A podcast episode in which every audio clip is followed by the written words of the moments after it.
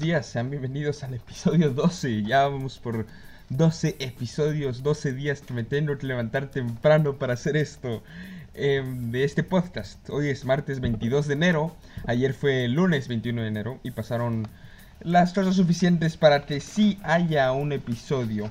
Em, para empezar, me gustaría clarificar porque a veces la gente em, me pregunta, oye, no entiendo bien de qué se trata tu podcast. Em, no entiendo, a veces hablas del Brexit, a veces hablas de México, a veces hablas de Venezuela. No sé bien qué estoy escuchando. Y es que, a ver, señores, el nombre es Ale, es latino. Y yo estoy aquí para tratar de contarles qué, qué es lo que está pasando en la región que afecta a, al resto de los países de la región, ¿no? No me quiero poner a, hablar de un choque en la Ciudad de México porque eso no afecta a Venezuela. No quiero ponerme a hablar de un asesinato en las favelas de Río de Janeiro porque eso no afecta a Ecuador. A mí me gustan más los temas internacionales, eh, los temas que tienen que ver con los presidentes, los cancilleres. Em, y, hablar de esto y de cómo nos puede afectar en la vida diaria lo que hacen estas personas que se creen más importantes que nosotros. Em, y además también cuando pasa algo a nivel mundial, eh, como el Brexit por ejemplo, me gusta hablar de eso porque considero que es algo que nos puede afectar en nuestro día a día. Se dice que el Brexit va a ser una catástrofe a nivel mundial, habrá que esperar al 29 de marzo, el día que se acabe esta pesadilla en la cual nos metieron los viejitos de Inglaterra. Em, mientras tanto, empecemos a hablar de lo que está pasando de este lado del mundo, de la columna vertebral del planeta, América Latina. Y es que Cuba y Colombia se están peleando. Qué raro, Cuba peleándose con alguien. Eh, eh, y es que el origen de esta discusión es el atentado con carro bomba que hubo en Bogotá el pasado jueves. No sé si lo recuerdan, hablamos de eso aquí en el podcast. Y fue el, el pasado jueves y dejó 21 muertos. Fue un coche bomba que entró en las instalaciones de la Academia Policíaca, de Bogotá y explotó un ataque suicida. Em, fue inmediatamente atribuido al Ejército de Liberación Nacional. Esto es eh, altamente triste porque desde el 2016 se han tratado de llevar las pláticas para la paz. Recordemos que el Ejército de Liberación Nacional, em, junto a los FARC, ha dejado em, gran desastre en Colombia y, y, las pláticas se están llevando para la paz están yendo por buen camino. Como parte de estas pláticas se incluía que unos delegados muy importantes del Ejército de Liberación Nacional se fueran a Cuba para garantizar su seguridad y de que no iban a ser aprendidos por el gobierno colombiano mientras las pláticas transcurrían. Entonces en este momento hay 10 delegados eh, del Ejército de Liberación Nacional en Cuba. Eh, Duque, Iván Duque, el presidente de Colombia, solicitó apenas pasó este ataque terrorista que estos 10 miembros vuelvan y que sean entregados a las autoridades colombianas inmediatamente. Cuba no quiere hacer esto porque Cuba insiste en seguir un protocolo que fue firmado hace unos años. Este protocolo viene de estas charlas de paz.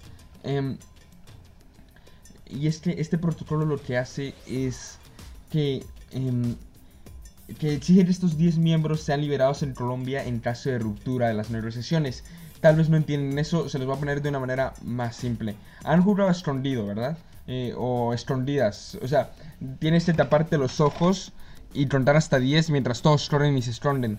Eso es lo que dice el protocolo. El protocolo dice, en caso de que se rompan las negociaciones, estos 10 delegados van a ser abandonados, van a ser dejados en, Colombia sin que las autoridades los busquen por 30, eh, por 3 días.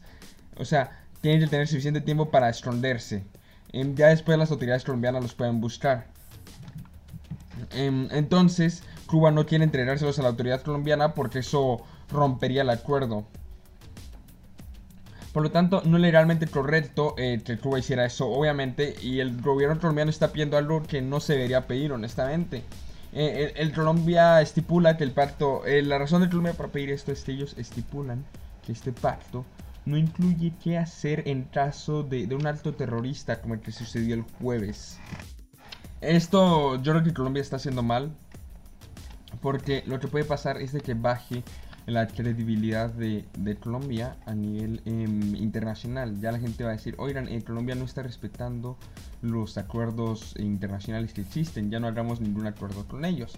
Entonces yo si fuera Iván Duque, em, trataría de respetar el pacto a pesar de que en estos momentos es verdad que el presidente colombiano tiene que mostrar una cara dura ante el terrorismo. Mientras tanto, la caravana de migrantes ya llegó a Oaxaca, en México. Yo de niño le decía Oaxaca porque se escribe con X. Tengan cuidado extranjeros, se dice Oaxaca, no Oaxaca. Son cientos de personas en esta caravana y esta caravana ha recibido mucho apoyo en el camino, lo cual me hace muy feliz realmente. Em, esto ha hecho de que el apoyo tanto del gobierno como de los ciudadanos permita de que no haya muertos hasta este momento, como si los hubo con previas caravanas. Hablando de nuevo de algo un poco más triste, es que las protestas militares ya comenzaron en Venezuela y este se viralizó un video de un grupo de la Guardia Nacional Bolivariana en el cual la Guardia Nacional Bolivariana es como el ejército de Venezuela y estos, estos soldados llamaban a no reconocer a Maduro. Inmediatamente después 27 miembros de este mismo ejército trataron de robar armas eh, de, un puesto militar em, del, del, ejército. Entonces trataron de robar armas para em, enfrentar a Maduro subieron un video y esto enojó al gobierno de Nicolás Maduro, quien comenzó a bloquear las redes sociales. Por momentos se ha bloqueado YouTube, por momentos ha bloqueado Instagram, Facebook, Wikipedia ya lleva sin poderse entrar desde hace una semana. Em, esto es un grave acto contra la libertad de expresión y sobre todo contra la libertad de prensa. Recordemos que mañana va a ser un día muy importante para Venezuela porque van a ser las primeras protestas grandes desde el 2017, aquel año en el que quedaron más de 125 muertos debido a estas protestas. Ojalá mañana la cifra no sea más alta. Les aseguro, bueno, no les puedo asegurar, pero aquí recuerden que hace unos días yo les dije que el ejército se iba a comenzar a rebelar en contra de Maduro. Y eso sí ha pasado. Yo les digo que mi predicción en este momento es que dentro de una semana estaremos hablando de cómo va a funcionar el nuevo gobierno en Venezuela porque yo ya no creo que a Maduro le quede mucho tiempo en Venezuela. Yo diría que mañana o el jueves o el viernes va a estar eh, varias opciones ahí. Puede renunciar, em, puede irse huyendo del país, puede ser capturado, podría, podría incluso tal vez ser asesinado, yo que sé, hay todo tipo de, situaciones. Pero yo no creo, no creo y no espero que esté todavía en el palacio de, ¿cómo se llama? Miraflores, dentro de una semana. Mientras tanto, en una noticia más alegre, ya hace falta algo bonito, es que Roma, de, lo, de Alfonso Cuarón, el director mexicano, fue nominada a 10 diferentes premios en los Oscars. Y este va a estar para mejor película, mejor película extranjera, mejor director, mejor actriz, mejor actriz de reparto, guion original, diseño de producción, fotografía, mezcla de sonido y edición de sonido. Son 10 nominaciones, lo que la pone como la más nominada este año. Eh, está, padrísimo.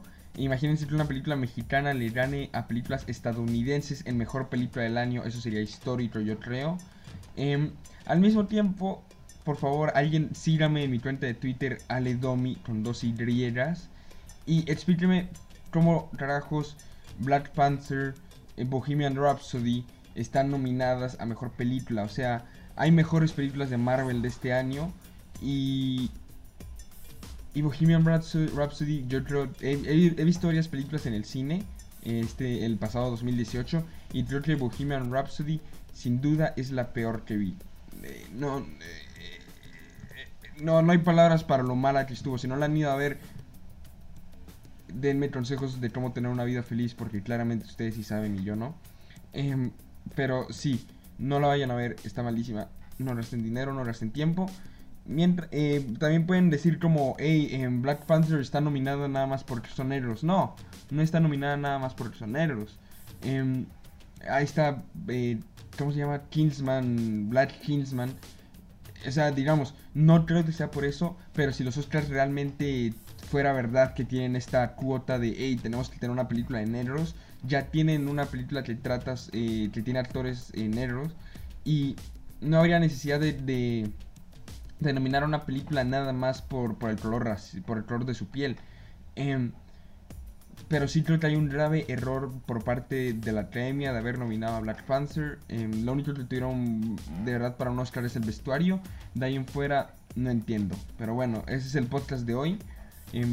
Nos vemos mañana. Recuerden enterarse de todo. Recuerden mañana poner las noticias para ver qué rayos está pasando en Venezuela. Es muy importante. Y nos vemos mañana para hablar de hoy, del martes 22 de enero del 2019.